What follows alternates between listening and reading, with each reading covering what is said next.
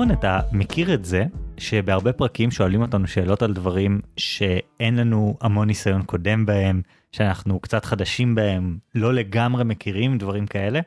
כן, נראה לי שזה רוב הפרקים תכלס. אז הפעם אנחנו הולכים לדבר על משהו שכנראה להרבה מאוד מאזינים שלנו יש ניסיון אמיתי ומשמעותי בו, ולנו כלום, וזה אולי אפילו מפתיע. והפעם זה טינדר. כמה זמן במצטבר יצא לך להשתמש בטינדר כזה לאורך כל החיים שלך? תראה, האופי של טינדר זה שמשתמשים בו כמה זמן ואז בתקווה מפסיקים להשתמש בו, בגלל שהשגת זה מה שחיפשת, או אם לא השגת, אז אתה נהיה מתוסכל ומפסיק בכל מקרה. אז היה כזה שבועיים פה, שבועיים שם, במצטבר כמה חודשים כנראה. אני חושב שההיסטוריה שלי היא משהו כמו 3 שבועות, ואני חושב שכבר מהתגובה שלך אפשר להבין שאופן השימוש שלך בטינדר נראה לי לא מייצג, וגם לא שלי. אז זה מצחיק ששאלו אותנו דווקא השבוע על האפליקציה הזו ששנינו לא מאוד מכירים.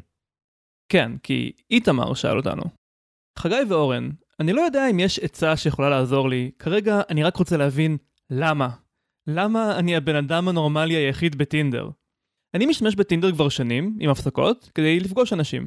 אני לא יודע אם זה רגיל, אבל אני לא מרגיש שאני מחפש משהו מופרך. מישהו או מישהי שנראים טוב, עם תחומי עניין משותפים, לקשר רציני. ובכל התקופה הזו, באופן קבוע, יותר מ-90% מהאנשים שדיברתי איתם היו דפוקים או הזויים.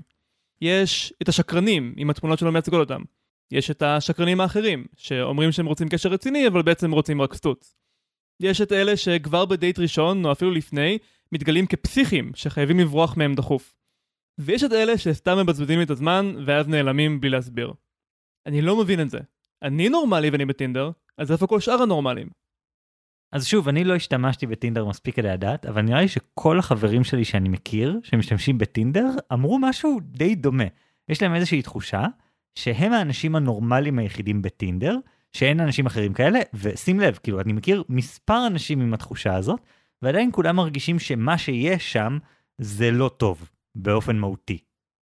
כן, ואני חושב שגם בן אדם סביר שיש לו הרבה מאוד תקריות גרועות באותו הקשר, אז הוא מתחיל לשאול את עצמו אם הוא הבעיה. זה הקו המקשר בין כל האנשים המעצבנים שאיתמר פגש, זה איתמר עצמו. אבל במקרה הזה אני דווקא נוטה לחשוב שזה לא המצב. אני חושב שאיתמר באמת חווה משהו אמיתי. יש תופעה של אנשים בעייתיים בטינדר. כן, שוב, זה גם מה שאני שומע מעוד אנשים, שאני יודע שהם לגמרי סבבה, אבל ספציפית בטינדר יש איזה משהו שממש לא הולך להם. יש להם חוויות הרבה יותר גרועות מטינדר, מאשר כל סוג של יצירת קשר בעולם האמיתי. אז באמת מעניין מאיפה זה בא, וזאת השאלה שבעצם אנחנו מנסים לפתור היום, גם אם זה אולי לא לגמרי מצות הפעם זה רק למה ולא מה לעשות. יש לי קצת עצות, אבל כן, זה בעיקר תופעה מעניינת שיש אותה בחיים של הרבה מאיתנו, ונראה לי שמעטים מאיתנו מרגישים שהם מבינים אותה עד הסוף. בכל מקרה, לדעתי, טינדר זה כמו לקנות מכונית משומשת. יש לי כל מיני מחשבות על לאן אתה יכול לקחת את זה, ואני חושב שאף אחד מהן לא מאוד טובה, אז אני אחכה לשמוע, אבל לדעתי, טינדר זה כמו חיים בחלל החיצון. אנחנו מחפשים ומחפשים ומחפשים, ובסוף,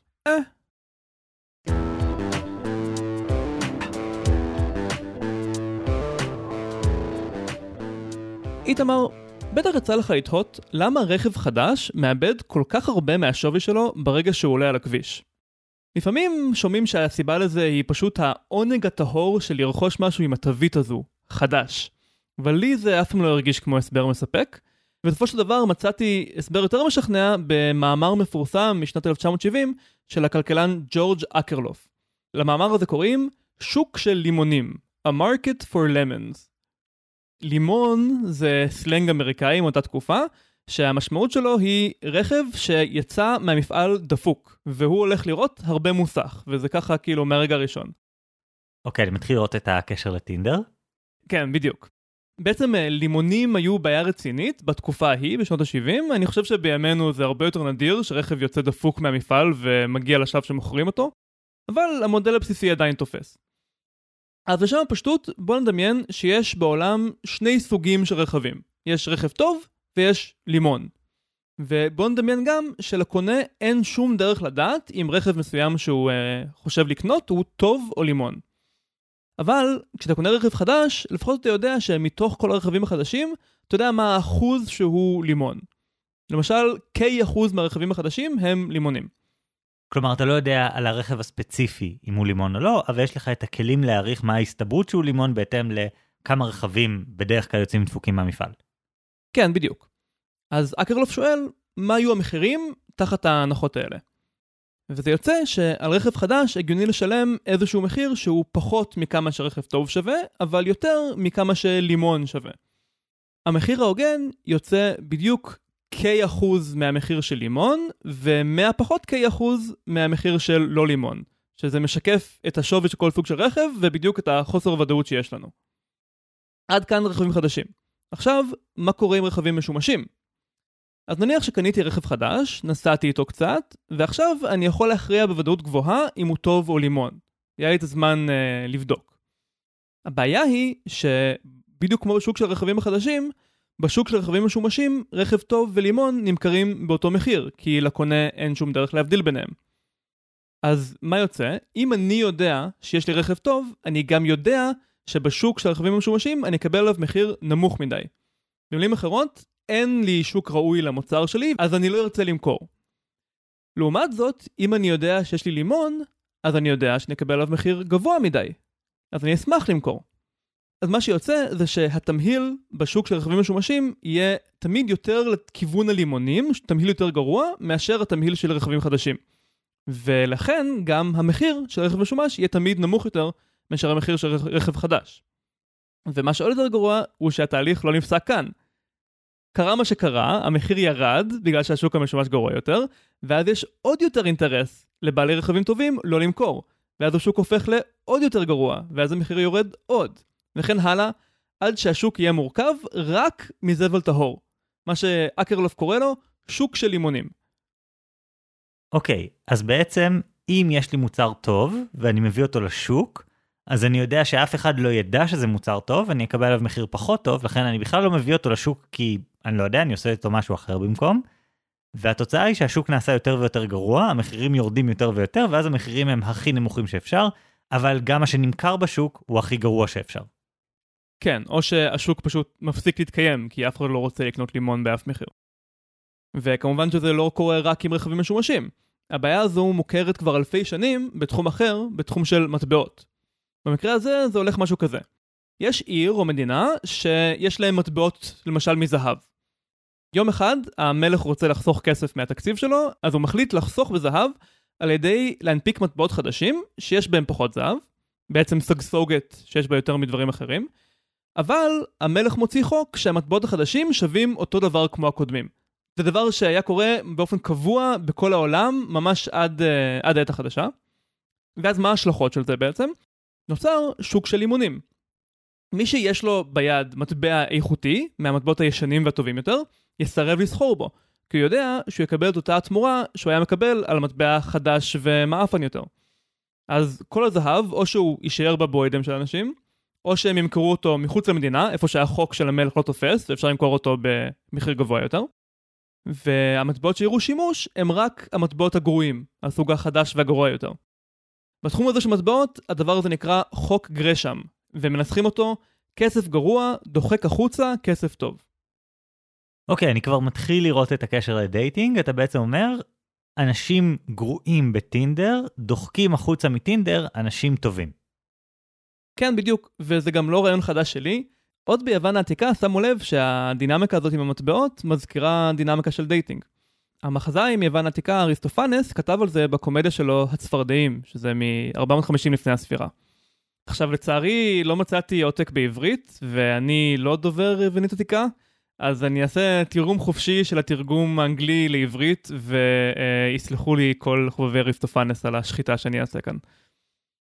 ראיתי לא פעם, שהעיר שלנו מתייחסת בצורה דומה לאנשים ולמטבעות. יש לה בנים טובים וראויים. יש לה גם מצבורים עתיקים של כסף ושל זהב. מטבעות טהורים, ללא סגסוגת, שמבוקשים בכל יוון.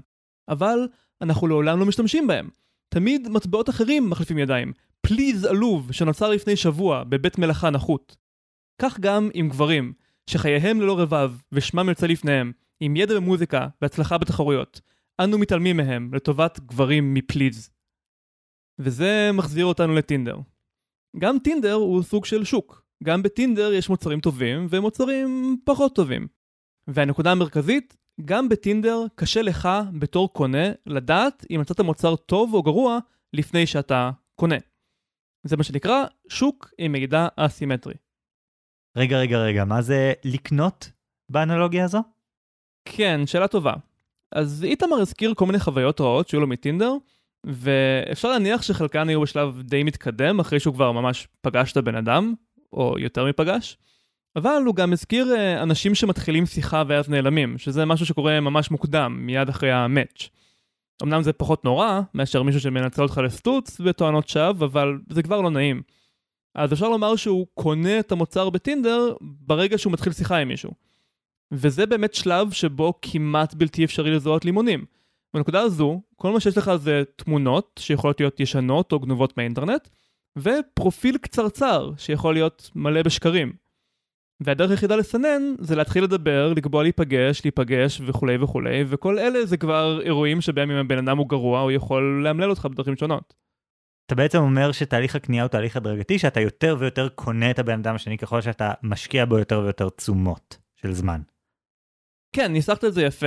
אפשר להגיד שהקנייה הראשונית היא ממש בדיוק כמו השוק לימונים של אקרלוף, שבו אין לך שום דרך לדעת אם הבן אדם באמת נורמלי או לא, ואז אחרי הקנייה הראשונית אתה עושה עוד ועוד קניות, אתה מסכים להיפגש, אתה מסכים לפגישה שנייה וכל זה, ואתה לאט לאט בורח מהמלכודת הזאת. אבל טינדר, החוויה באפליקציה, היא בול המקום שבו זה בשפל של השוק לימונים הכי גרוע. שוק שבו יש מוצרים ומחויות שונות, ויש מידע אסימטרי, ולכן לפי אקרלוף אפשר לצפות שהוא יהפוך לשוק של לימונים. אנשים טובים יודעים שאי אפשר לראות את האיכויות האלה שלהם בטינדר, ולכן אין להם אינטרס לשים את עצמם שם, זה לא שווה להם. מצד שני, אנשים מאפנים יודעים שהם יכולים לטוס מתחת לרדאר, ויקח זמן עד שישימו לב למאפנות שלהם, ולכן טינדר זה פלטפורמה אטרקטיבית בשבילהם. התוצאה הסופית היא שהשוק הזה, טינדר, יהיה הרבה יותר גרוע מאשר מה שהיית מצפה אם היית סתם דוגם אנשים באקראי ברחוב. מה שמטריד אותי במודל שלך זה שבעצם אני ואתה, שנינו מכירים הרבה מאוד אנשים שהם חד משמעית לא אנשים גרועים, כאנשים מוצלחים מאוד שמחפשים קשר רציני בטינדר, שבאמת נכנסים לשם עם מטרות טובות, לא משקרים, מציגים תמונות שמייצגות אותם, כל הדברים האלה, והם כן נכנסים לשם, כלומר, הם לא עושים את השיקולים האלה שאתה אומר שהם עושים. הם לגמרי נכנסים ופשוט מקווים לטוב. כן, כמו כל מודל זה הפשטה. גם מוכרים משומשות, בסוף כן מוכרים אותם, למרות שיש לימונים. אז במידה רבה זה מודל מהמשפחה הזו של מה שנקרא הומו-אקונומיקוס, שבו כלכלנים מציגים איזושהי סיטואציה שבה אנשים מתנהגים אך ורק לפי האינטרס הכלכלי שלהם, ואין להם מוסר, ואין להם הרגלים, ואין להם כלום. אז כמובן שזה לא המציאות, אבל זה כן פקטור, זה מסביר למה אנחנו לא רואים בטינדר את מי שהיינו רוצים לראות. אז כן, יש שם אנשים טובים, זה לא רק איתמר שמסובב לבד בשממה, אבל הדינמיקה הזו עובדת, והיא כל הזמן מקטינה חזרת האיכות. אבל המודל שלך גם גורר עוד משהו, שבעצם אם אתה מקבל אותו, אם זה באמת מתאר את המצב, אז אתה היית מצפה שגם אנשים מוצלחים, יתחילו לאמץ, נקרא לזה מניירות של אנשים לא מוצלחים, נכון? הם התחילו לעשות גוסטינג, הם התחילו לשקר, להציג את עצמם בצורה לא נכונה, לשחק משחקים, כל מיני דברים כאלה, רק כי זה השוק וזה יותר זול במרכאות לעשות את זה, נכון? זה בעצם הניבוי של המודל שלך. זה מעניין שאתה מציג את זה ככה, כי אני עמדתי להציע את זה להתאמר בתור עצה, שאחד הדברים שהוא יכול לעשות זה להוריד את המחיר שהוא מוכן לשלם. אמרנו קודם שלקנות זה בעצם להתחיל לדבר עם מישהו, להשקיע בתשומת לב, אז אפשר לקנות יותר בזול. כלומר, לפחות בשלבים הראשונים, כשאתה עדיין בשלב הגישוש, תהיה פחות מושקע. תניח שאתה מדבר עם לימון, עד שהוכח אחרת, ואז זה יגן עליך מחלק מהכאב לב. וגם יוודא שגם אם היה שם פוטנציאל, אז הוא לא ילך, כי אתה יוצר פה אפקט פיגמליון, שבו הציפיות שלך הולכות לייצר בדיוק את התוצאה שאתה מצפה לה. זאת עצה ממש לא טובה, אני ממש מתנגד, אורן. כן, האמת היא שאתה מאוד צודק. מה שיקרה זה שאם איתמר יתנהג ככה, כלפי העולם הוא יראה בדיוק כמו לימון. כי הוא התעלם, הוא לא יגיב, הוא לא יתעניין בבן אדם בצורה אותנטית, אז הוא רק יתרום לבעיה. יכול להיות שזה עדיין הצעה טובה בשבילו ברמה האישית, אבל יש כאן בעיה מוסרית. אוקיי, אז איתמר לא באמת ביקש מאיתנו פתרון, ואני לא חושב שאנחנו יכולים לפתור את השוק, אבל השאלה אם יש לך פתרון שהוא כן יעזור, בלי לייצר אפקט שהוא יותר גרוע מהבעיה המקורית, שזה מה שנשמע לי שהפתרון, לכאורה הפתרון הקודם שלך היה עושה. אז תראה, אחד הפתרונות שאקרלוף עצמו מציע הוא מכון תקנים, או גוף רישוי, איזשהו צעד ג' שיכול לבדוק את האיכות של המוצר, כדי להוציא את הקונה מהמלכוד. אני אישית תמיד הרגשתי שצריך להוסיף לטינדר פיצ'ר של ביקורות הגולשים. אבל אני גם יכול לראות את הבעייתיות ברעיון הזה, אז אני מבין למה הטינדר לא הכניסו את הפיצ'ר הזה. והאמת היא שיש גם משהו מושך ברעיון של רישיון לדייטינג. יש כמה אנשים שהייתי פוסל להם את הרישיון הזה. גם זה גם לא ממש פרקטי בפועל. כלומר, איתמר יכול לעבור לפגוש אנשים דרך שידוך במקום טינדר, שזה סוג של מכון תקנים, אבל לא לכולם יש את האופציה הזאת. אז נראה לי שהפתרון היחיד שהוא גם בסדר מוסרית, כמו שאמרת, והוא גם אפשרי לרוב האנשים, הוא לעבור לשוק בריא יותר. שוק שסובל פחות מהבעיה של מידע אסימטרי. ואפשר לעשות את זה חלקית לפחות פשוט על ידי לעבור לאפליקציה אחרת. למשל, אני השתמשתי הרבה ב-OkCupid, שזה אתר או אפליקציה אחרת, ושם צריך למלא הרבה יותר מידע על עצמך לפני שאפשר בכלל להתחיל. צריך לכתוב פרופיל יותר ארוך, צריך לענות על מלא שאלות כאלה של כן ולא, ואז בודקים את ההתאמה באחוזים בין איך שאתה ענית לבין איך שאנשים אחרים ענו, וזה מאוד מקל על הסינון. מה שמעניין כאן הוא שאין צורך אשכרה לסנן יותר טוב מקודם, אלא רק לעבור לשוק בריא יותר. עצם זה שהמידע הוא פחות מוגבל, אומר שזה כבר לא שוק לימונים, המידע הוא פחות אסימטרי, וזה כבר אומר שתמהיל האנשים יהיה איכותי יותר מראש. כלומר, מה שאתה מתאר פה, זה בעצם אמירה על זה שטינדר, הפורמט של טינדר, יוצר מצב שבו נורא נורא קשה לזהות את הלימונים, בגלל שזה מה שהאפליקציה מעודדת, אז זה בעצם השוק שנוצר שם, והפתרון נמצא באפליקציות טרום טינדר, שעשו את התהליך של להכיר אנשים לתהליך יותר מורכב וקשה, והמחיר הזה לכאורה מגן על אנשים. כלומר, תכלס, מה שאתה מאשים, זה את המפתחים של טינדר. אני לא יודע אם להאשים את המפתחים של טינדר זה המילה, כמו שהייתי אומר, שטינדר זה כלי שמתאים לדברים מסוימים, ופחות מתאים למטרות אחרות.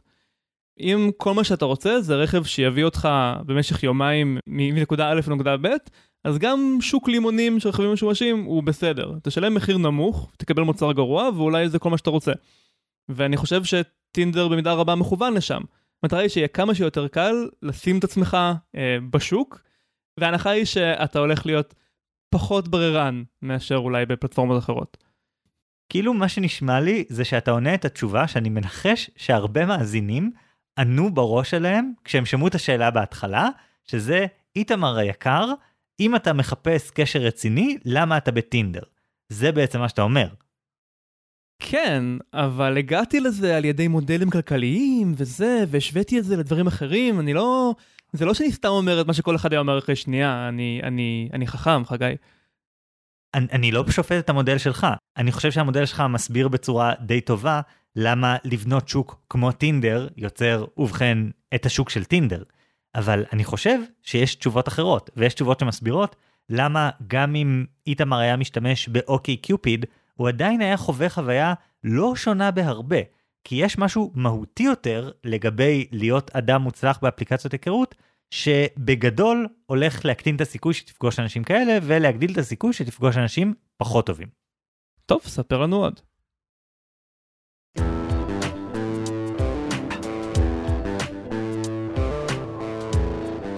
איתמר, אני רוצה לספר לך על משוואה מפורסמת, שנוסחה על ידי פרנק דרייק, אסטרונום ואסטרופיזיקאי אמריקאי מפורסם. דרייק הוא מהמייסדים של פרויקט SETI, שזה פרויקט, או אולי אוסף של פרויקטים בעצם, שהמטרה שלהם היא לעקוב אחרי סימנים לשידורי רדיו, או שידורים אלקטרומגנטיים אחרים, שיכולים להגיע מיצורים או ציוויליזציות שחיים בחלל החיצון מחוץ לכדור הארץ. לקראת הפגישה הראשונה של פרויקט SETI, דרייק בעצם הרכיב משוואה, שתכלס המטרה שלה הייתה לעודד אנשים להתלהב מהחיפוש של חיים מחוץ לכדור הארץ. המשוואה הזו בעצם נועדה להעריך כמה ציוויליזציות תבוניות, עם יכולת לתקשר בצורה בין כוכבית נקרא לזה, יכולות להיות קיימות בגלקסיה שלנו. וזו בעצם מכפלה של כמה גורמים. הקצב שבו נוצרים כוכבים בגלקסיה, אחוז הכוכבים שיש להם כוכבי לכת, מספר כוכבי הלכת האלה שיש להם יכולת לקיים חיים, אחוז כוכבי הלכת שבאמת מפתחים חיים, אחוז החיים שהם מתפתחים לחיים תבוניים בצורת ציוויליזציות, ואחוז הציוויליזציות שמפתחות טכנולוגיה שמפיצה אותות אלקטרומגנטיים לחלל, וכל זה כפול משך הזמן שהציוויליזציות האלה משדרות אותות אלקטרומגנטיים לחלל לאורך זמן. זה מלא מלא דברים, אבל בוא אני אקצר לך. זה כמובן לא חישוב, זה לא נוסחה באמת, זה כאילו מלא הערכות מושכלות יותר ומושכלות פחות, אבל השורה התחתונה היא שבפגישה המקורית שבה דרייק הציג את המשוואה הזו, ההסכמה של המשתתפים הייתה שהטווח נע בין כנראה 1,000 ל-100 מיליון פלנטות שיש עליהן ציוויליזציות מספיק מתקדמות, שאמורות להיות בגלקסיית שביל החלב. רגע, אמרת ניחושים יותר או פחות מושכלים, אז בואו נעבור על הרשימת דברים שאמרת. קצב היווצרות הכוכבים, אני חושב שאנחנו יודעים די טוב, אחוז הכוכבים שיש להם כוכבי לכת, אז ממש רק בשנים האחרונות אנחנו מתחילים לענות על זה, וזה עדיין מאוד מסתורי. מספר כוכבי הלכת שיכולים לקיים חיים, אנחנו לא יודעים איפה להתחיל לחשב את זה בכלל. אחוז כוכבי הלכת שיכולים לפתח חיים ומפתחים, גם יש לנו בדיוק דוגמה אחת, גם לא כוכב לכת שיכול, וגם לא כוכב לכת שפיתח, אז who knows, אז בעצם אין לנו מושג. ואז מתוך אלה שפיתחו חיים, כמה יפתחו סיביליזציה, איך בכלל מתחילים לענות על זה? לקרוא לזה ניחוש מושכל זה ממש נדיב, זה מצוץ מהאצבע במקרה הטוב. אוקיי, נכון, זאת באמת לא משוואה, זה יותר תרגיל מחשבתי, אבל יש איזשהו היגיון מאחורי התרגיל המחשבתי הזה, וההיגיון מתבסס על דבר אחד די פשוט. יש המון, המון, המון כוכבים בגלקסיה שלנו, וכמובן ביקום בכלל. אז גם אם חיים מתקדמים כמו האנושות, הם נורא נורא נורא נדירים, זה עדיין די סביר שיש עוד לפחות אחד או שניים, כלומר, שזה דבר שקרה. אולי לא 100 מיליון, אבל גם 100 מיליון. מי אמר שזה מספר מופרך? בכל מקרה זה מעלה את המחשבה הזאת של איך יכול להיות שמצד אחד לא נשמע בלתי סביר שיש עוד, ומצד שני לא פגשנו אותם. וזאת בעצם שאלה ששאל בסביבות שנת 1950 הפיזיקאי האיטלקי-אמריקאי אנריקו פרמי, שאלה מאוד פשוטה, איפה הם? כיום לשאלה הזו קוראים פרדוקס פרמי, ומקשרים אותה מאוד למשוואת דרייק, והיא בעצם אומרת, אם יש כל כך הרבה חיים תבוניים בגלקסיה, איפה הם נמצאים, ולמה אנחנו לא מוצאים אותם? כן, וזו בדיוק השאלה שלי תאמר. למה אין אנשים מוצלחים בטינדר? או שאין כאלה, שזה נשמע מופרך, או שיש אותם, אבל הם לא מתקשרים, אנחנו לא פוגשים אותם. יש כאן איזשהו סוג של פרדוקס. בדיוק. ויש כמה משפחות נקרא לזה, של תשובות לפרדוקס פרמי, כל מיני אנשים ניסו להסביר את זה מכל מיני כיוונים, אבל בואו נסתכל על שתי משפחות עיקריות של תשובות, וכל אחת מהן נותנת הסבר קצת אחר למה בעצם קורה בטינדר. אז משפחת תשובות אחת היא משפחת התשובות שנקראת הפילטר הגדול, שבעצם התשובות האלה אומרות שיש בתהליך הזה שבו ציוויליזציות מתפתחות ומגיעות לרמה שהן משדרות אותות לחלל בצורה קבועה, בתהליך הזה יש איזשהו מחסום משמעותי, שבגללו גם כאשר מתפתחים חיים, הם לא מגיעים למצב שהם אשכרה מסוגלים לתקשר בצורה משמעותית עם ציוויליזציות אחרות שהן מאוד מאוד רחוקות מהן. הרי מדובר פה על שנות אור רבות מאוד מאוד מאוד. אז אם יש פילטר כזה, עולה השאלה איפה אנחנו ביחס לפילטר. יכול להיות שהפילטר הזה נמצא מאחורינו. מי יודע, אולי נורא נורא נורא נורא קשה לעבור משלב של יצור חד-תאי ליצורים רב-תאיים, ולכן זה לא מפתיע שאנחנו לא מוצאים אחרים כמונו, כי יש הרבה חיים ביקום, אבל הם תקועים בשלב הזה. או שהרבה יצורים מגיעים לשלב של חיים רב-תאיים, אבל נורא קשה להגיע לשלב של לפתח טכנולוגיה מתקדמת. אז בעצם הפילטר הגדול הזה, זה דרך אחרת להגיד, שאולי אחד מהמספרים שהזכרת קודם, אחד מהמספרים של דרייק, הוא מאוד נמוך. כן, זו דרך באמת טובה להסתכל על זה. כלומר, יש איזשהו שלב בתהליך הזה, שאולי נראה לנו סביר, אבל בעצם הוא בלתי סביר. כלומר, אנחנו לא נתקלים בציוויליזציות, כי משהו קורה בדרך, ואנחנו באמת באמת מיוחדים. אבל יש גם אפשרות יותר מפחידה, וזאת האפשרות שאנחנו עוד לא הגענו לפילטר. כלומר, יש משהו שבגללו ציוויליזציות כמו שלנו לא מגיעות למצב שהן יוצרות קשר עם ציוויליזציות אחרות. אפשר לדבר על כל מיני דברים, אפשר לדבר על התחממות גלובלית, אולי כולם מחממים את הפלנטות שלהם ומתים, או נשק גרעיני, או כל מיני דברים כאלה שפשוט יכולים לקטוע את הקיום של ציוויליזציה מתקדמת. יש בזה משהו אלגנטי ברעיון הזה, שכדי להפוך לסיביליזציה בין כוכבית, צריך קודם להמציא כל מיני דברים, שכמעט בטוח אנחנו נשתמש בהם כדי להשמיד את עצמנו לפני שנגיע לשלב הבא. כן, כי הרי אם אתה אומר שנגיד הסבירות שציביליזציה תשמיד את עצמה עם נשק גרעיני, זה משהו מאוד מאוד נמוך, כשאתה מכפיל את זה לאורך הרבה שנים, בסוף כן, אני אשמיד את עצמה. אבל יש השערה אחת שהיא די בתחום הזה, שאני מאוד מחבב, היא די מפחידה. אני הכרתי אותה בספר מדע בדיוני סיני בשם The Dark Forest של הסופר שישין לו, ספר ממש טוב אגב, אני ממש ממליץ. והשערה זו שנקראת על שם הספר, השערת היער האפל, הולכת בערך ככה. אז אני קודם אקריא את המטאפורה מתוך הספר ואז אני אסביר. היקום הוא יער אפל. כל ציוויליזציה היא כמו צייד חמוש שעורב בין העצים כמו רוח רפאים. מזיז בזהירות את הענפים שחוסמים את הדרך שלו, ומנסה ללכת ללא קול. אפילו הנשימה נעשית בזהירות רבה. הצייד חייב להיות זהיר, בגלל שבכל מקום ביער יש ציידים, עורבים ונסתרים כמוהו. אם הוא מוצא חיים אחרים, צייד אחר, מלאך, שד, אפילו תינוק או איש זקן ומסכן, פייה או אל למחצה, יש רק דבר אחד שהוא יכול לעשות, לפתוח באש ולחסל אותם. כלומר, מתוך הנחה שכל הציוויליזציות באופן טבעי רוצות לשרוד, מתוך זה שאי אפשר לדעת אם ציוויליזציות אחרות ישמידו אותך, אם תהיה להן ההזדמנות, אז בהיעדר מידע נוסף, וחשוב מכך, בהיעדר יכולת תקשורת מספיק יעילה ומהירה, בגלל הקשיים הטבעיים של תקשורת בין גלקטית, האפשרות הכי בטוחה לכל ציוויליזציה היא להשמיד כל ציוויליזציה אחרת שהיא נתקלת בה, לפני שהציוויליזציה האחרת הזאת תשמיד אותה בחזרה. טוב, אני מקווה שזו לא אנלוגיה קרובה מדי לטינדר, שבטינדר אתה חייב להשמיד את כל מי שאתה פוגש, אבל נראה לי שמה שאתה אומר זה שגם בטינדר יש איזשהו פילטר גדול, או בעצם אפשר לעשות כזו משוואת דרייק של טינדר, שזה כמה אנשים איכותיים נולדים, ואז כמה מהם מגיעים לטינדר, ואז כמה מתוכם בטינדר שולחים הודעה ראשונה וכו' וכו'. ואז אפשר לזהות איפה הנקודת תורפה של טינדר, הפילטר הגדול של טינדר. כן, משהו כזה. יכול להיות שמעט אנשים פותחים פרופיל בטינדר, אולי הם הולכים לאפליקציות אחרות, שהשוק שלהן, אם להשתמש במטאפורה של אורן, הוא שוק יותר בריא. כל מיני דברים יכולים להיות, אבל הנקודה היא שיש איזשהו פילטר, ולכן יש מעט מאוד אנשים מוצלחים שמגיעים בסוף לטינדר. אבל האמת שאני מחבב יותר את ההסבר השני, או את משפחת ההסברים השנייה לפרדוקס פרמי, שדעתי יותר מתאימה למצב. הרעיון בהסברים האלה הוא משהו כזה. הבעיה של קשר עם חיים מחוץ לכדור הארץ היא בעיה טכנית, בעיה של תקשורת. המטאפורה ששמעתי לזה היא משהו כזה. תדמיינו שיש מסיבה בתל אביב. המסיבה הזאת הולכת להיות בדירה מסוימת למשך 4 שעות ביום חמישי בערב. אתם מגיעים למסיבה, וכשאתם מגיעים, המסיבה ריקה.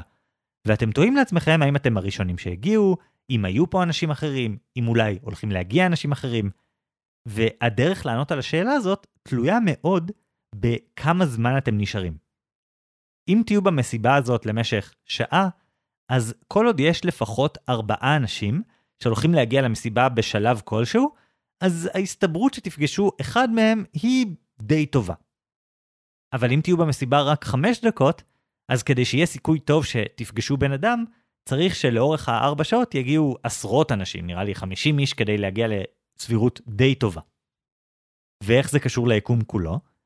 הטענה הזו בעצם אומרת, אולי ציוויליזציות מתקדמות הן לא נדירות, יכול להיות שיש המון מהן, אבל אולי הן פשוט לא מתקיימות לאורך זמן. עכשיו, מה זה לאורך זמן? בואו נבהיר. אם אנחנו מניחים שהמין האנושי, במצב התקדמות הטכנולוגיה הנוכחי שלו, הולך להמשיך להתקיים עוד מיליון שנה, שזה המון המון המון המון זמן, כן? יש לנו כתב רק איזה 5,000 שנה, כן? אז לא להגזים. אז מיליון שנה, מלא זמן. גם אם נמשיך להתקיים לתקופה מטורפת כזאת, אז זה כמו להיות במסיבה, במשך, אל תתפסו אותי בחישוב, אבל משהו כמו 2.5. על פני נגיד 10 מיליארד שנים, שבהן תנאים להיווצרות חיים היו יכולים להתקיים, 1,000,000 שנה זה כלום. ותחשבו על זה שאנחנו קיימים בתור ציוויליזציה יחסית מתקדמת, ממש ממש מעט זמן, אנחנו לא מדברים על 1,000,000 שנה, אני אומר ש1,000,000 שנה זה אופטימי. אנחנו משדרים אותות רדיו לחלל וקולטים אותם, 100 שנה, 120 שנה, אורן בטח יודע יותר טוב ממני?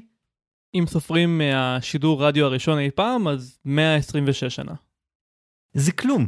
תחשוב על ההזיה הזאת. אתה בעצם אומר איך יכול להיות שלא קלטנו אותות כשאנחנו משדרים כלום, ננו רגע בזמן של הגלקסיה.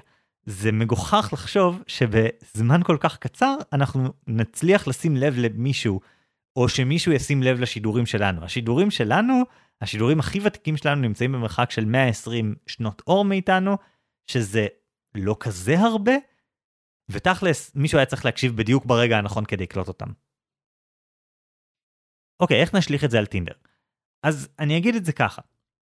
איתמר עשה פה איזשהו חיבור שהוא לא לגמרי נכון, בין אנשים מוצלחים לאנשים שמחפשים קשר רציני. זה לא אותו דבר באופן טבעי. יש אנשים מאוד מוצלחים שזה לא מה שהם מחפשים עכשיו, וזה לגמרי סבבה. אבל מבחינת איתמר זה לא מה שהוא מחפש. אז אני אשים פה איזה סימן שאלה על מה קורה פה, אבל הנקודה היא שהאנשים, שלפחות מבחינת איתמר, הם אנשים מוצלחים, הם אנשים שיוצאים מטינדר נורא מהר. כי אנשים שמחפשים סטוצים, עוד ועוד ועוד סטוצים, יכולים להישאר בטינדר במשך שנים. הם חוזרים למאגר בכל פעם. אנשים שמחפשים קשר רציני, בפעם הראשונה שהם מוצאים, זהו, הם יוצאים מהאפליקציה, הם יוצאים מהמאגר. אז כאילו יש פה איזשהו אלמנט של ניתוח מאגרים, שזה משהו שאני בטוח שנגיע אליו באיזשהו פרק בעתיד, אבל בגדול השאלה היא באיזה קצב נכנסים אנשים מוצלחים ואנשים לא מוצלחים למאגר של טינדר, ובאיזה קצב הם יוצאים.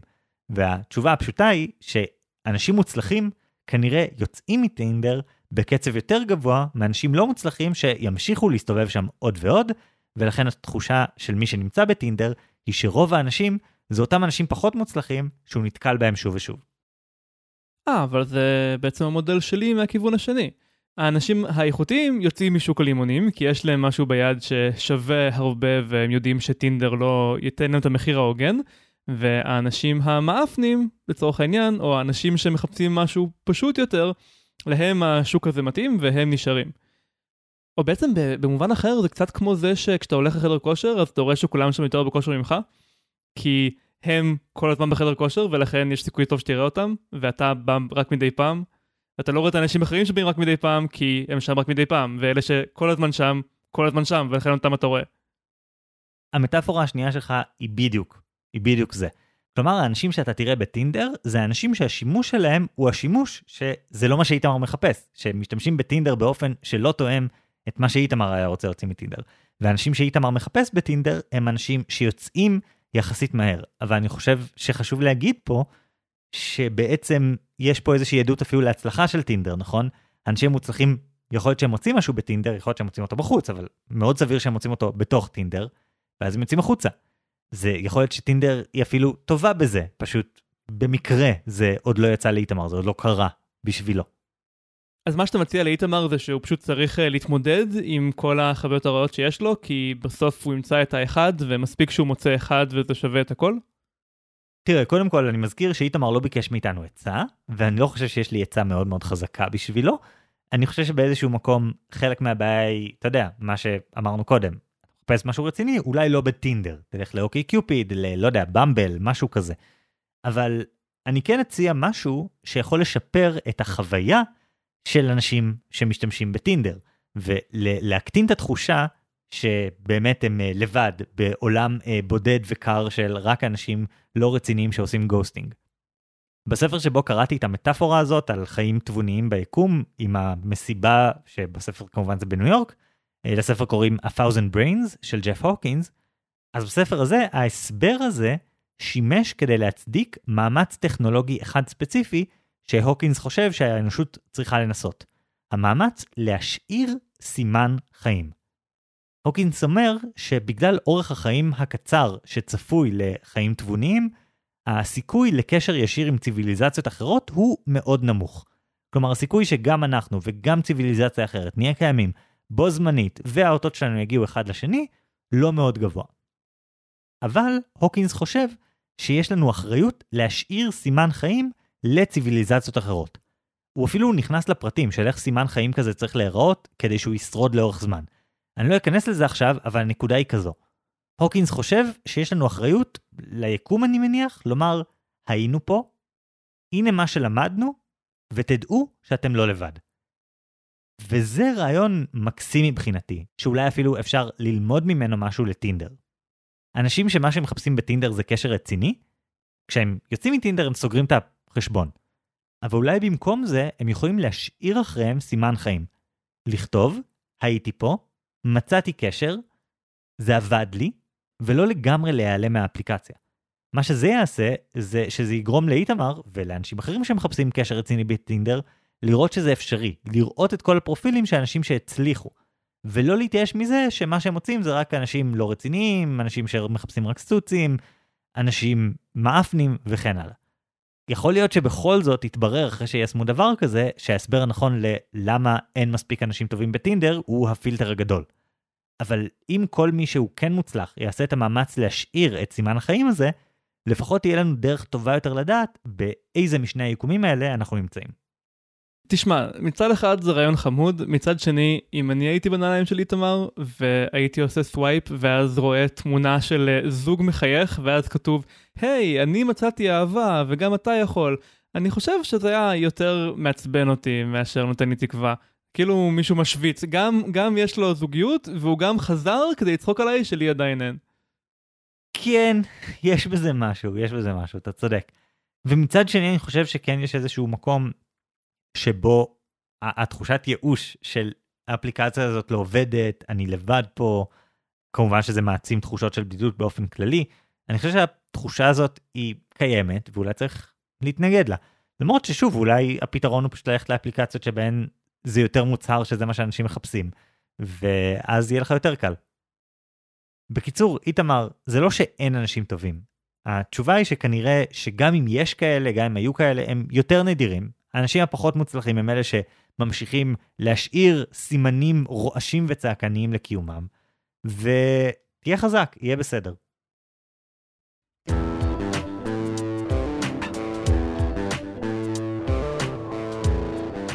חגי, אני ממש אהבתי את הנקודה שלך לגבי זה שרוב מי שבטינדר זה אנשים שלא מחפשים לצאת או לא מסוגלים לצאת, ולכן הם לא מתאימים למה שאיתמר מחפש. זו תופעה שהיא מתרחשת בעוד הקשרים. הזכרתי את החדר כושר, אבל יש גם עובדה כזו מתמטית שבממוצע לחברים שלך יש יותר חברים ממך, כי אנשים עם הרבה חברים הם חברים עם הרבה אנשים, כולל אלה שיש להם פחות חברים, וזה יוצא ככה. וגם כאן, אנשים בעייתיים שאף אחד לא רוצה אותם, אז תראה אותם כל הזמן, כי הם מקבלים דחיות ממלא אנשים מוצלחים ולא מוצלחים כאחד. אז אני חושב שעלית כאן על נקודה חשובה. ואני אגיד שאני חושב שהדבר הכי מדויק במודל שלך, ביפר, זה בעצם העצה שנתת, כי אני מרגיש שאני לא נתתי לאיתמר שום עצה, אולי הוא לא חיפש, אבל אתה אשכרה כן נתת עצה. תעבור לאפליקציה שבה השוק בנוי יותר טוב, כדי להתמודד עם לימונים. יש מחיר כניסה יותר גבוה ללימונים, ויכולת יותר טובה לזהות לימונים. עם זה אני מאוד מאוד מסכים. מה שאני לא מסכים איתו, זה עם האמירה שבעצם הבעיה היא שכולם מורידים סטנדרטים, או שהאפליקציה מייצרת איזושהי התנהגות שמושכת לימונים, כי אני חושב שבסופו של דבר יכול מאוד להיות שגם טינדר מושך אנשים שמחפשים קשר רציני, הם פשוט יוצאים החוצה מתוך האפליקציה יותר מהר. האמת היא, אני חושב שיכולת לתת עצה מתוך העניין הזה של פרדוקס פרמי. יש מלא פתרונות לפרדוקס פרמי, אתה הזכרת רק כמה מהם, ואולי הפתרון שנותן הכי הרבה תקווה להתאמר, זה שיש חייזרים ופשוט לא שמנו לב אליהם. כלומר, אנחנו כן בתקשורת איתם, אבל לא הבנו שהם חייזרים, או שאנחנו לא מאמינים למי שמספר לנו שוראה אותם, כמו כל החבר'ה של האבאמים. אז אולי זה הפתרון גם כאן, שהתאמר ניהל שיחות עם האנשים שהוא מחפש, והוא פשוט לא שם לב. ואולי הוא צריך להיות יותר אופטימי, וזה משתן את הפתרון. אוקיי, אז בדיעבד אורן מצא פתרון באמצעות המודל שלי, אבל מי שיכריע איזה פרשנות לטינדר היא יותר נכונה, ואיזה אולי מהפתרונות שהצענו הוא יותר נכון, זה אתם המאזינים. עוד יומיים נעלה לעמוד הפייסבוק שלנו ולקבוצת הפייסבוק החדשה שלנו חובה להשוות, סקר שבו תוכלו להצביע מי יותר צודק, אורן ומודל המכוניות המשומשות, או חגי ומודל החיים בחלל החיצון. כרגיל אנחנו מזכירים לכם לעשות לייק לעמוד הפייסבוק שלנו, להצטרף לקבוצת הפייסבוק שלנו חובה להשוות, לשתף את הפודקאסט עם מאזינים אחרים וקרובי משפחה שעשויים להתעניין, וכמובן לשאול אותנו שאלות שיופיעו בפרקים הבאים. אז תודה רבה על ההאזנה, אני חגי אלקיים שלם. אני אורן ברנשטיין. ונתראה בפעם הבאה עם השוואות חדשות.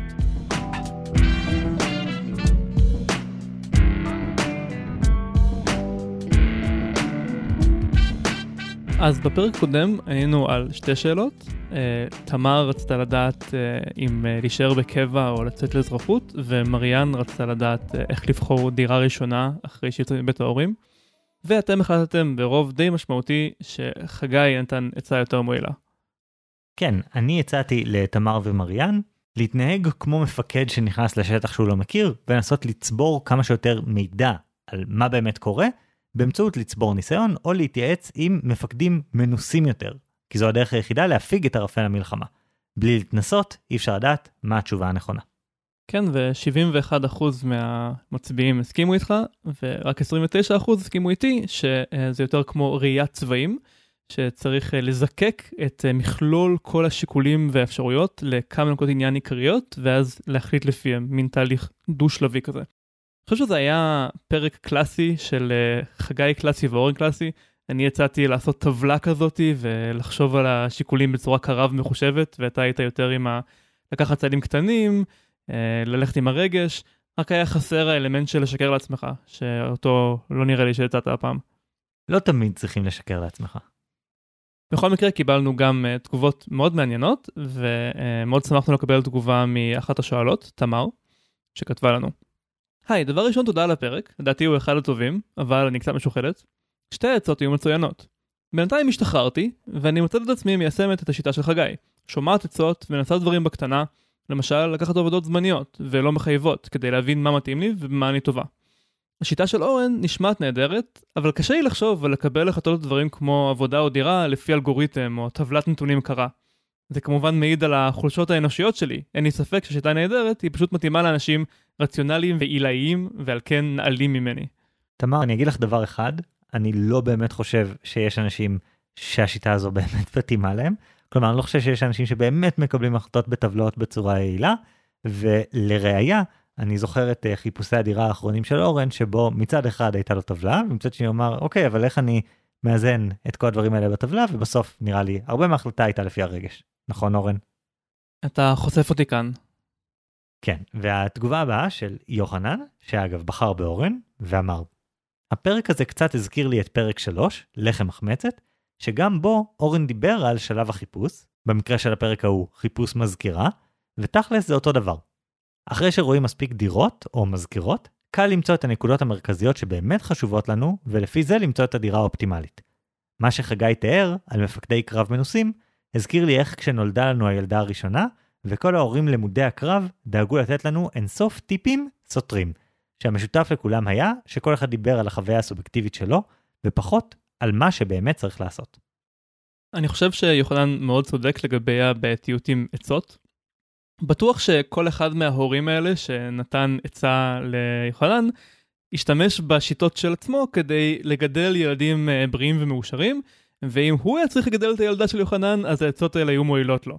אבל במצבים כאלה מורכבים, הדברים האלה פשוט לא עוברים מאחד לשני בצורה כך קלה. כל אחד צריך להבין מה מתאים לו ומה חשוב לו. מצד שני, אני חושב שהפתרון שאני הצעתי הוא הרבה יותר דומה לפתרון על בסיס בעיית המזכירה. כלומר, הפתרון שלי מתבסס על זה שקודם כל אני אאסוף מידע, ורק אז אני אחליט להתחייב. תשמע, אף פעם לא אמרתי שאני סתירות, אני גדול ומכיל צדדים רבים, כמו שאמר וולט ויטמן. התגובה הבאה מאביה, שכתב, ביקשתם להציע השוואות חדשות? אז לדעתי, לבדוק דירה ראשונה זה כמו לטוס לירח. כלומר, אתה יכול לשאול בעלי ניסיון, אבל בסוף אין ברירה אלא לנסות. אתה לא הולך ישר על כל הקופה, כלומר, אתה לא שולח חסנות לירח ויהיה מה שיהיה, כלומר, אתה לא חותם מיד חוזה ל10 שנים, אתה מתחיל בדברים קטנים, קודם שולח טיל, אחר כך שולח חללית שיש לה יכולות נחיתה, אחר כך שולח חללית שיש לה גם יכולת לחזור כדור הארץ בשלום, וגם בחירת דירה. אתה בוחר את הדירה שיש את הסיכוי הטוב ביותר לענות על הצרכים שלך, אבל אתה לא באמת מצפה שהכל יהיה מושלם בפעם הראשונה. אז אני עם חגי. אני רק חושב שלשאול בלי ניסיון זה לא מספיק, אתה חייב לבדוק בעצמך ולתקן את הבחירה שלך בכל הזדמנות. יפה מאוד. אהבתי את הגישה שצריכים לעשות דברים לאט לאט, וזה מתחבר לביקורת מאוד מפורסמת פה בפודקאסט של אורן על אילון מאסק. אם אתה רוצה להגיע למאדים, קודם תוכיח שאתה יודע להגיע לירח, אל תגיד ישר, בטח אני מסוגל להגיע למאדים. נכון, הרבה מהמשימות של נאסא לפני פרויקט אפולו היו בעצם לבדוק חלקים ספציפיים של פרויקט אפולו ולוודא שהם עובדים, וכל משימה כזאת הייתה כמובן משימה מורכבת בפני עצמה.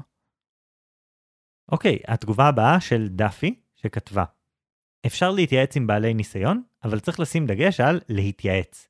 מי שאני מתייעצת איתו הוא אדם שונה ממני, ויכול להיות שאם מתייעץ עם כמה אנשים שונים בעלי ניסיון, כל אחד מהם ייתן לי נקודת מבט שונה ועצה שונה. בסוף היום אקח את העצות ויחשוב עליהן לפי הקריטריונים שחשובים לי, שיכולים להיות שונים ממה שחשוב ליועצים, ולכן בחרתי בריאקשן החמוד והאוהב, כלומר אורן. בעצם דפי מסכימה כאן עם סרטר, שאמר שאפשר להתייעץ כמה שרוצים, אבל זה לא מוריד כלום מהחובה שלך לקבל החלטה בעצמך. וקיבלנו גם תגובה באותו נושא מכליל שכתבה, בתור אחת שנוטה להתלבט הרבה, אני מסכימה עם אורן לגבי הבעיה עם עצות. לכל אחד שתשאלו, תהיה עצה אחרת, וזה עלול רק להוסיף בלבול. מה שעזר לי בסיטואציות כאלה, היה להחליט מה הכי חשוב לי כרגע, והתמקד בו, בידיעה שזה סדר עדיפויות שהולך להשתנות כשיהיה לי יותר ניסיון. ההיגיון הוא שבכל מקום שאבחר יהיו קשיים ודברים פחות מוצלחים שאני לא יודעת לחזות מראש, אז לפחות ככה תהיה לי יותר מוטיבציה להתמודד איתם. הגישה הזאת גם מאפשרת לפסול את האפשרויות שבהן אני יודעת שמשהו מסוים יפריע לי מאוד. אני עדיין חושב שבמצב של חוסר ניסיון, כשעוד לא מנוסים, לא מכירים את השוק, לא מכירים את הנושא שעליו מקבלים החלטה, היכולת אפילו לבחור את הדבר הכי חשוב, היא בעצמה תהיה דבר נורא מתסכל וקשה ומורכב. נגיד היום, אם אני צריך למצוא דירה, אז יהיה לי יותר קל להגיד מה הקריטריון המכריע, קריטריון מאוד מאוד מרכזי, אבל לא ידעתי לעשות את זה לפני כמה שנים. אני מאוד מסכים, אבל אני גם חושב שכאן יש מקום למודל שלי, מהבחינה הזאת שאחרי שהגדרת לעצמך את האדום ירוק כחול, אז אתה יכול להשתמש במושגים האלה כדי להתחיל להבין מסביבם מה יותר ופחות חשוב ומה האינטראקציה ביניהם. כשהכל מין כזה בלי לא מוגדר של ערפל מלחמה, אז זה גם מקשה על לאסוף ניסיון בצורה מסודרת. תגובה הבאה של נבו שכתב, בצורה ממש מוזרה, בפרק הזה אני מסכים עם אורן, חגי וחגי מהפרק הקודם. לטעמי, החלטות כמו דירה ועבודה לא בוחרים בהטלת מטבע כשלב ראשון. המסלול צריך להתחיל מאורן. כן לחשוב מה חשוב לי, או לפחות נוח לי מהבית למשל, או לפחות נוח לי. לעבור דרך חגי מהפרק הקודם, הטלת מטבע עבור האופציות שעברו את אחוז החסימה. לבסוף, המסקנות צריכות להילקח בשיטה של חגי. איסוף מידע כדי למקסם ולשפר את ההחלטה הבאה. זה מאוד יפה, אני תוהה אם בהרבה מקרים ניתן לעבור את כל המסלול הזה, כי זה דורש הרבה מאוד סוגים שונים של אינפורמציה, וגם לא מעט זמן כנראה. אני חושב שבאיזשהו מקום כולנו עושים את זה איכשהו בסופו של דבר, גם אם לא בצורה כל כך מובנית ומסודרת. יכול להיות שבעצם נבוא מתאר כאן משהו שאנחנו עושים בצורה לא מודעת, על הרבה דברים קטנים יותר. טוב, נמשיך את התגובה האחרונה, מעדי. אני חושבת שצריך להשתמש בשיטה של חגי בשביל להשתמש בשיטה של אורן נכון. להתייעץ עם מישהו שיוכל לעזור להבין מה הירוק אדום כחול של הבעיה אמור להיות, ואיך למדוד נכון את הנתונים. וואו, כן, אני ממש מסכים עם זה. זה גם מה שעשיתי כשאני לראשונה עברתי לגור לבד, עברתי אצל מישהו שיגיד לי על איזה דברים להסתכל, וזה הוכיח את עצמו ממש טוב. כלומר, הדירה הראשונה הייתה ממש גרועה, אבל לא בגלל הקריטריונים. אני חושב שבהקשר הספציפי של דירה, מה שיקרה זה שהעצות שתקבל יהיו כל מיני דברים לדאוג מהם. שים לב שאין רטיבות בקירות, שים לב שזה לא ליד גן ילדים. כל מיני דברים שלא היית חושב עליהם, שאתה מוסיף כעוד דברים לבדוק יחד עם כל הדברים היותר ברורים, כמו האם נעים לי פה. אז באמת זה יותר בכיוון של להוסיף קריטריונים, כמו אדום ירוק כחול, ופחות בחלק של איפה לשים את הסדר עדיפויות. אז מבחינה זו אני מאוד מסכים עם עדי. טוב, נעבור למה שקראנו לפרק הזה. אורן, תתחיל אתה. אז אני קראתי את אותו מאמר מפורסם, The Market for Lemons, מ-1970, זה מאמר שמתחיל מאוד נגיש ושיחתי, ואז ברגע שיורדות לך הגנות, אז הוא נכנס בך עם הנוסחאות, אבל מה שמגניב פה זה שהוא נותן מלא דוגמאות לאיפה זה פוגש אותנו במציאות. הדוגמה הראשונה היא הרכבים המשומשים, אבל בהמשך הוא גם מסביר למה הדינמיקה הזאת היא הסיבה שהמערכת בריאות האמריקאית תפוקה. כי במערכת בריאות שלא כולם חייבים לקנות ביטוח, אז מה שיקרה זה שרק אנשים חולים או שמצפים להשתמש בביטוח יקנו ביטוח. ואז המחיר יעלה, בגלל שהמחיר גבוה, אז עוד יותר רק אנשים שממש צריכים את הביטוח יקנו אותו, וזה לא עובד, וזה מוביל לתוצאות מאוד גרועות. הוא אפילו כותב ספציפית שהוא מאמין בגלל הסיבה הזאת שחייבים ביטוח בריאות אוניברסלי. זה בעצם מה שקרה באובמה, נכון? בתוכנית הבריאות של אובמה. אחד הדברים שהוא עשה זה להכריח אנשים לקנות ביטוח בריאות. שיש עדיין אנשים שלא לוקחים את זה, כלומר משלמים קנס במקום לקנות ביטוח בריאות, אבל המטרה הייתה להכניס לשוק כמה שיותר אנשים כדי להוזיל את המחיר בסך הכל, לא יודע אם זה עבד. כן, אקרלוף כותב בהערת שוליים ששוק הבריאות הוא כל כך לא שוק חופשי קלאסי, שחברות הביטוח מאוד חשדניות כלפי בן אדם שפנה אליהם ביוזמתו וביקש ביטוח. הם רוצים לשלוח סוכן ושהוא יכפה עליך ביטוח, כי הם ספציפית רוצים לגייס אנשים שזה לא שווה להם, וזה מאוד קשה. וואו, זו תובנה ממש חשובה. ואני חושב שיש עוד שווקים שעובדים בדיוק ככה. כן, חלק גדול מהמאמר מתייחס לבעיה של להתחיל עסק במדינות מתפתחות, שאין להם עדיין את כל הגופים האלה, מכוני תקנים וכל מיני דברים שיכולים לעזור עם בעיית המידע האסימטרי. אז הוא מנתח למה זה בעיה שמשאירה את המדינות המתפתחות נמוך יותר. מאוד מעניין. חוץ לזה, אני רוצה להצטרף להמלצה שלך על היער האפל של שישין לו. יש קצת בעיה עם זה שזה ספר שני מתוך טרילוגיה, אבל אני יכול להמליץ בלי הסתייגויות גם על הספר הראשון, שנקרא The Free Body Problem. אני חושב שהזכרנו אותו באחד מרשימות הספרים טובים של השנה שלנו. הוא מתעסק קצת בעניין הזה של פרדוקס פרמי, וגם בעוד מלא כאלה נושאים עמוקים של הקיום ושל הטווח הארוך של מה יהיה עם האנושות באלפי שנים הבאות, והוא ממש פותח את הראש, מומלץ. כן, זה ספר ממש ממש טוב, אני הרבה יותר אהבתי את השני, אני פחות התחברתי לראשון, אבל אני חושב שהספר השני באמת פותח את החשיבה שלך בצורה נורא מעט על הסוגיות האלה, והמטאפורה הזאת של דארק פורסט היא מדהימה, והיא גם קצת סרט אימה כזה, היא באיזשהו מקום גורמת לך לחשוב על כל השידורים שאתה מוציא החוצה, ואומר, האם זה רעיון טוב? אתה כאילו בתור המין האנושי, אתה מתחיל לשאול את עצמך, האם זה רעיון טוב שאנחנו מוציאים החוצה ככה בתקשורת, האם זה סביר, אולי עדיף שלא, סופר מעניין. כן, טוב, אז כבר עברנו לספרים שלך, בוא תספר לנו עוד. כן, אז זה ספר שקראתי ממש ממש מזמן, אבל את הרעיון למודל שלי לפרק הזה, באמת קיבלתי מהספר A Thousand Brains של ג'ף הוקינס, שזה ספר שלא זה הדברים שציפיתי לשמוע בו, בעצם זה ספר שמנסה להסביר מה זה תבונה, מה זה תודעה, איך עובד המוח שלנו בצורה מהותית.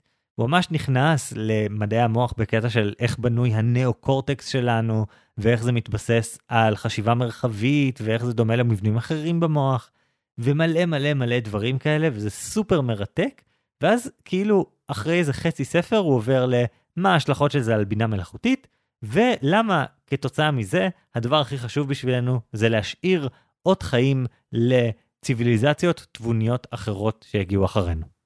טוב, אז אני אנצל את זה כדי להגיד שאם אתה רוצה ספר שהוא כולו על תודעה ועל הקשר בין המוח לבין החוויה הסובייקטיבית שלנו, אני ממליץ בחום על הספר Other Minds, מאת פיטר גודפרי סמיף, שהוא על תמנונים, שזה יצור שהוא נראה תבוני, והוא מאוד מאוד שונה מאיתנו, גם בגוף שלו וגם במוח שלו, וגודפרי סמיף מנסה לחלץ מזה תובנות לגבי מה המהות של להרגיש משהו, של להיות יצור עם point of view סובייקטיבי.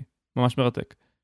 אני ממש מסכים איתך, ואכן קראתי את Other Minds לפני שקראתי את A Thousand Brains, ובהחלט ספר ממש ממש טוב וחמוד, ובמיוחד למי שאוהב תמנונים, כמו אורן, למי שלא יודע, אבל זה עדיין טנג'נט, כלומר, הדבר שבגללו הזכרתי את הספר הזה של ג'ף הוקינס, זה באמת העניין הזה שהוא שם בסוף, שמבחינתי אני כבר הייתי בשלב של לעזוב את הספר, כלומר, מיציתי, גיליתי את כל מה שאני יכול ללמוד על איך עובד מוח וכל הדברים האלה, ואמרתי, יאללה, אפשר לעזוב, ואז הוא הביא את המטאפורה הזאת על המסיבה בניו יורק, והייתי כזה, וואו, כאילו איזה, זה פתרון מאוד מאוד יפה, שקוראים לך בעיקר לחשוב, למה חשבנו שזה סביר להתקל בציביליזציות אחרות? כאילו, זה כמו להגיע למסיבה בניו יורק, להיות שם שנייה, ולהגיד, כנראה שאף אחד אף פעם לא היה פה, ואף אחד לא יהיה פה, ולצאת מיד. כאילו, זה לא ציפייה ריאלית.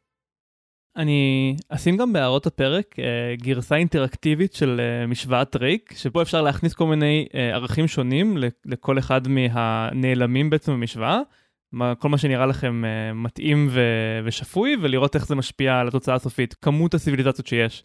ויש שם כמה הצעות לערכים, והכל נראה מאוד סביר, והתוצאה היא איפשהו בין 10 מיליון ל-0.0000065 סיביליזציות בגלקסיה. כן, נשמע כמו טווח סביר והגיוני. אני רק אגיד שבנוסף לזה, חזרתי לפוסט מאוד מאוד טוב בבלוג Wait But Why, על פרדוקס פרמי. אני מאוד ממליץ עליו למי שרוצה ללמוד עוד על העקרונות הבסיסיים האלה של הפרדוקס. טים אורבן, שכותב את הבלוג הזה, מאוד טוב בלקחת רעיונות כאלה, ולפשט אותם, ולשים גרפיקות חמודות ודברים כאלה. אז אם זה דבר שמעניין אתכם, אני בטוח שההסבר של טים אורבן יהיה לכם מאוד קל ונגיש. כן, זה לא פעם ראשונה שאנחנו ממליצים על טים אורבן. הוא כותב דברים מאוד ארוכים ומפורטים, אבל ממש מרתקים, על מגוון של נושאים. טוב, אז נראה לי שעד כאן להפעם. כן, אני אורן ברנשטיין. אני חגי אלקיים שלם. ביי.